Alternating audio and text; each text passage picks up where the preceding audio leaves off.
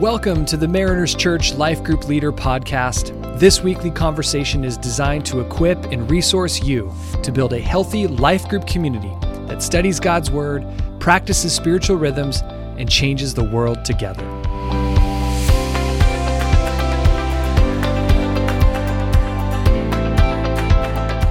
Hey, Kirby. Hey, J C. What do thankful people say?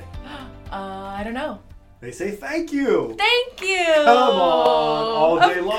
Of course, of course. A classic, classic Kenton. That's it. I love to hear it. I love to hear it. Well, Life Group Leaders, we're so glad to start off this podcast with some things that we're thankful for. J T, what, what do you like to say thank you for most right now? Right now, most of all the things, to mm-hmm. be right here in this room with you, recording the Life Group Leader podcast, because I've Aww. been isolated and quarantined oh. with a man cold. As oh, we know, man gosh. cold is scientifically proven to be far worse than the common cold, but I'm back at it today, hopefully not infecting Kirby before oh, Lord, Thanksgiving I, trip. Please, Lord, protect me and keep me keep me healthy and safe. But we are hoping you guys as well are staying safe and healthy out there. It is, it's been quite a, a, a little rough season. I feel like everybody's little little babes are sick, or, or dad's getting sick, or all kinds of things. So we hope you guys are are staying healthy out there. That's it. I believe it. But um, as we go into Kenton's message, kind of pulling it apart, but also looking specifically at the scripture that he's talking to and helping you guys interpret the scripture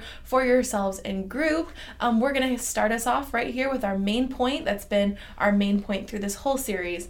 In good times and hard times, we can foster gratitude by reflecting on God's goodness and his good gifts. Yeah, and man, what a joy to like be able to unpack this message yeah. a bit this week. Um, as you heard, uh, the official handoff, man. For those that have been around Mariners for a long time, this is a message that we look forward to every mm. every year. And so yes. in classic Kenton form, it's great to, to hear it again and to have this conversation about gratitude. And mm-hmm. man, it's such an incredible series. I know sometimes we get into the mindset, okay, it's Thanksgiving, so we have to talk about gratitude. Sure. But actually, we know that gratitude is a practice that we're invited into every day. Yeah. You know, First Thessalonians says, um, be thankful in all things, because this is God's will for your life. Yes. Not just in this window of Thanksgiving, but for all time. So I mm-hmm. love that. It's not just in good times. It's not just during Thanksgiving, but it's in all times. We can be thankful because we're reminded of what God has done. So uh, good.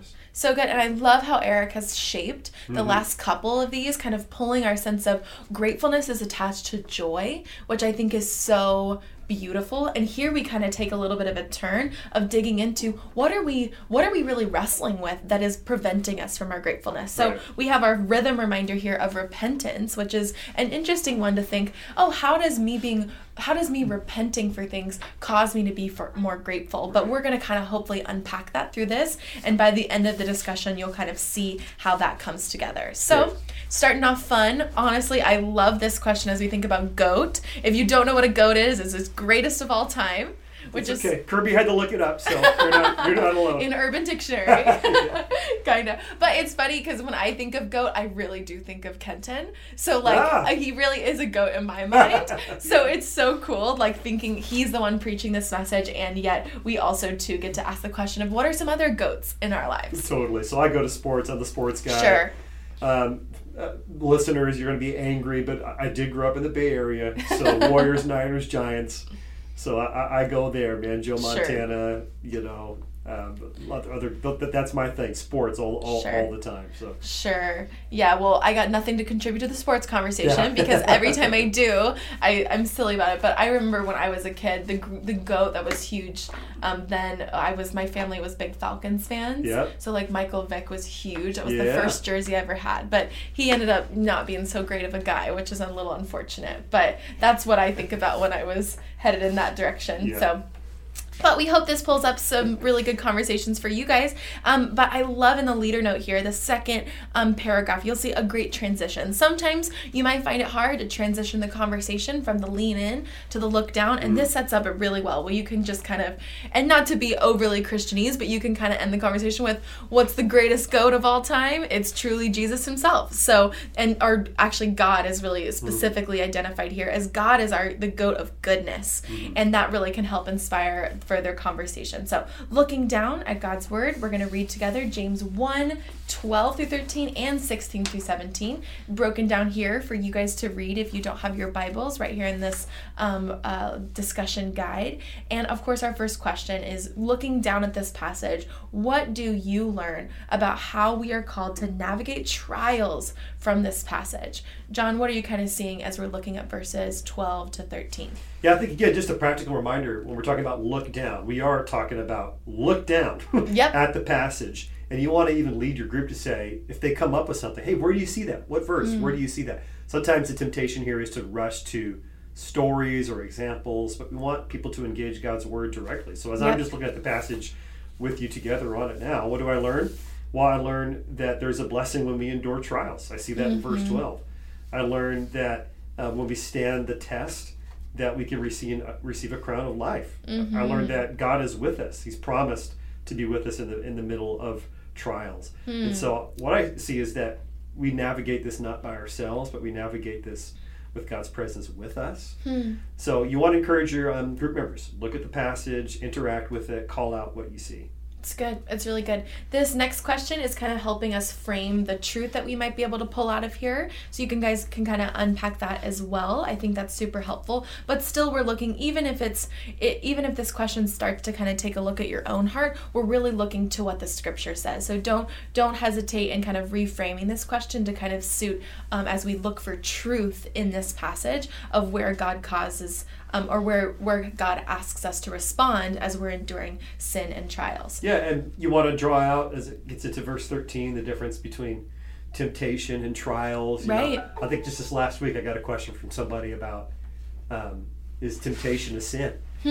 And we can say confidently, no, it's not. Right. And we can say that because obviously our Lord himself, Jesus, yeah. Jesus was tempted. And yeah. Scripture tells us he was tempted in every way. Yes. Yes, he did He, he did, did not, not sin. sin. That's but good. It's often, temptation could be the birthplace, right, of where we're hmm. given over towards desires, where we give into those things, we give a foothold to it, and mm-hmm. trials and sin could come on come on the back end of that. So good, so good. Yeah. And I think it's important too, as we start to look at this and see highlight God's goodness in um, where it's kind of standing out in this passage, right? The leader note kind of points right. to that a lot. That the giver is good, so are the gifts. There's true, regardless of how we feel at any given time. But equating God's goodness with our circumstances, we cultivate. Um, With whenever we do equate God's goodness with our circumstances, we start to cultivate bitterness and entitlement. So when we're, That's if right. you're looking at the scripture, when we're looking into ourselves or we're saying, I'm being tempted by God, we're not recognizing who God is right. and how what he's doing and how his own goodness. So that's kind of our, our challenge there. That's good.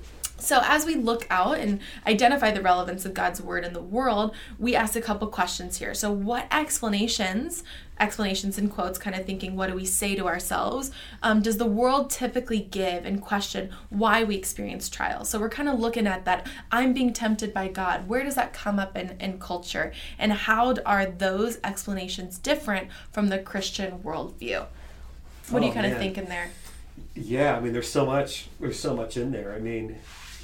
You could go towards the um, sort of the fatalistic, life is just random, hmm. there's no meaning, there's no purpose behind it, we're just a collection of molecules meaninglessly sure. bouncing through the universe. It's, yeah. So things happen. There's yeah. the kind of the, end quote, things just happen. Sure. And they're meaningless and they're pointless. Hmm. Then mm-hmm. there is the other view of that, of no, everything that happens to you mm-hmm. is a direct correlation to how good you are or how bad you are in this yeah. world.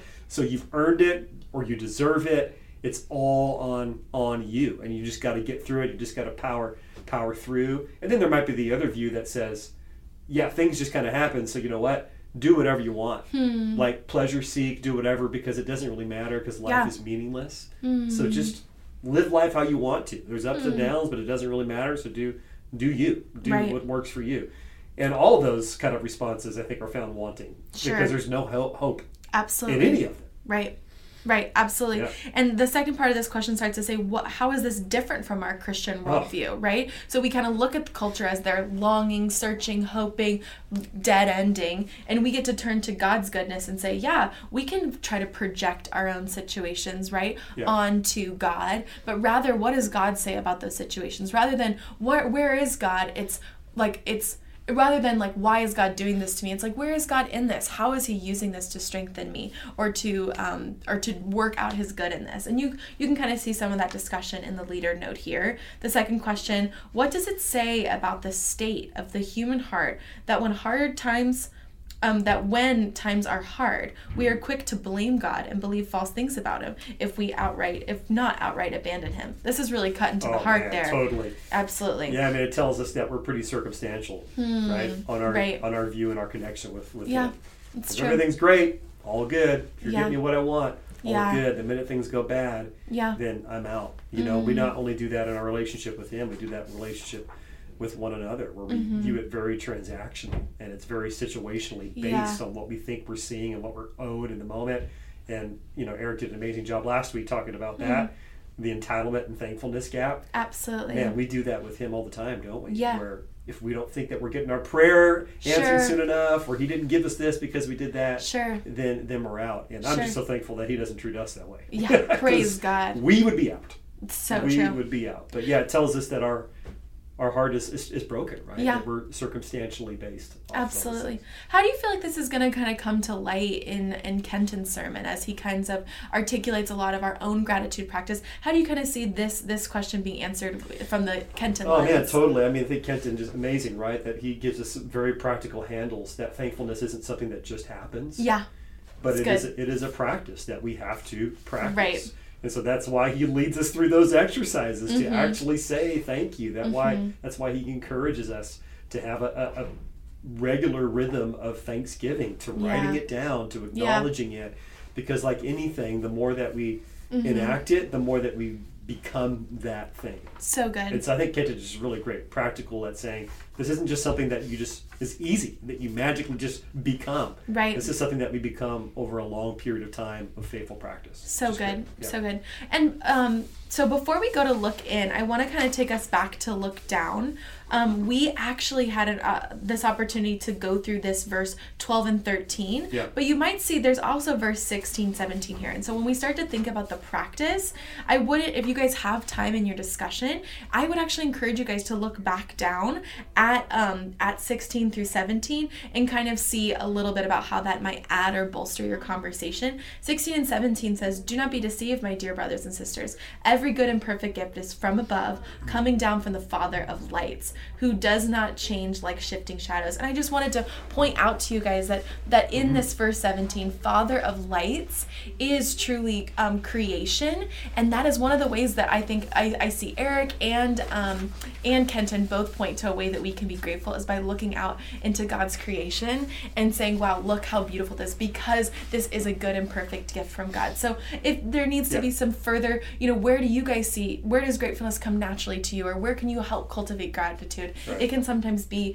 experiencing coming down from God's creation itself. Right, totally. You get to that point of general revelation and specific so, revelation where you yeah. can see God's goodness in the world around us. But of course, man, we've got the ultimate insight because yeah. we know the author behind it. We yeah. know what it points to. Absolutely. That's one thing to be thankful totally. for a sunset. Yeah. It's quite another to be thankful for the one who right. caused the sun to set Absolutely. and rise. You know, it's, it's amazing. Yes, so, beautiful. So good. And that's too, like, and then if you wanted to try to look at that as a look out, then after that, it's like, yeah. okay, so like, what does culture say about, right. about creation, right? And what are they missing by not knowing God is the giver of these things? So that's good. Then they move into, then we can move back into look in, kind of circulating back through our, our standard rhythm here, but we kind of now turn to ourselves and say, what are some of these difficult trials that we've experienced in our life, the ones that that are, are keeping us from gratitude? What temptations have come along in those trials, and how did the trials shape your opinion or feelings about God? J T, what do you, what do you think is going to come up for people in this conversation, and how as oh, a leader man. can they really there could be prepare? So much, right? And I think sometimes there can be a difficulty with questions like these, especially if your group has been meeting for a little while. Sure. Or even, hello, new Life Group Leader, you might be listening to this, and you've just finished Rooted, and we're so proud of you, amazing, so well done. You've had you've had this conversation, so I get it. Like, even yeah. in our own groups, you get in these, it's like, man, well, we talked about this already. You know, how much more do I say? Sure. But actually, every time that we recall it, not only things that have gone on in the past, but what are you currently facing that is a source of confusion? Where are you currently maybe running towards isolation because of something that you've encountered? That there's never an end to that mm. kind of conversation. There's never an end to that kind of learning. So I think, again, like always, leaders who set the tone, right? So right. if you can sense sometimes the group leaning out or hesitant, mm-hmm. you know, that's a great opportunity yeah. for you to say, hey, for me, this is what I'm experiencing. And it's not a it's not a competition. It's not a scale. And often as a leader, you set that tone yeah. and you can invite people into it. But don't don't shy away from it, because God yeah. wants to meet you in a, in a beautiful yeah. place when we, when we share these things. Absolutely. Absolutely. So I love that you were even talking to the how do we set the, set the environment yeah. for this, because as you can see, this is kind of naturally leading into a repentance conversation. Right. Freedom from strongholds, but we're helping to actually identify some of those areas in our lives that we have been struggling to be grateful, and rather than just saying, be grateful for that, right. let's actually dig in. Where is this coming from? What What what has been shaping you through this, and how does this express itself? So even we go on to say, um, how can these trials then actually help us to bless others, and also where and where can we contemplate God's goodness more in this, um, and then hopefully that will have an impact towards our gratitude. Yeah, so. That's right. Yeah, lean it, lean into it, and you know, mm-hmm. again, like it, in our faith, in the Christian faith, we are a part of a movement that came out of death. And then resurrection, yep. right? And so we shouldn't be afraid to talk about moments of difficulty and where things seem to be hard pressed, when we seem yeah. to be overwhelmed with temptations and trials, because man, we look at the greatest evil that was ever done. God mm. sent his son and we killed him. Mm. And God took that and made the most beautiful thing ever, the redemption of our hearts and souls and reunification with him. And, and it's amazing. Yeah. But I think sometimes as Christians, we, we too soon want to rush to the other side of the mm. story.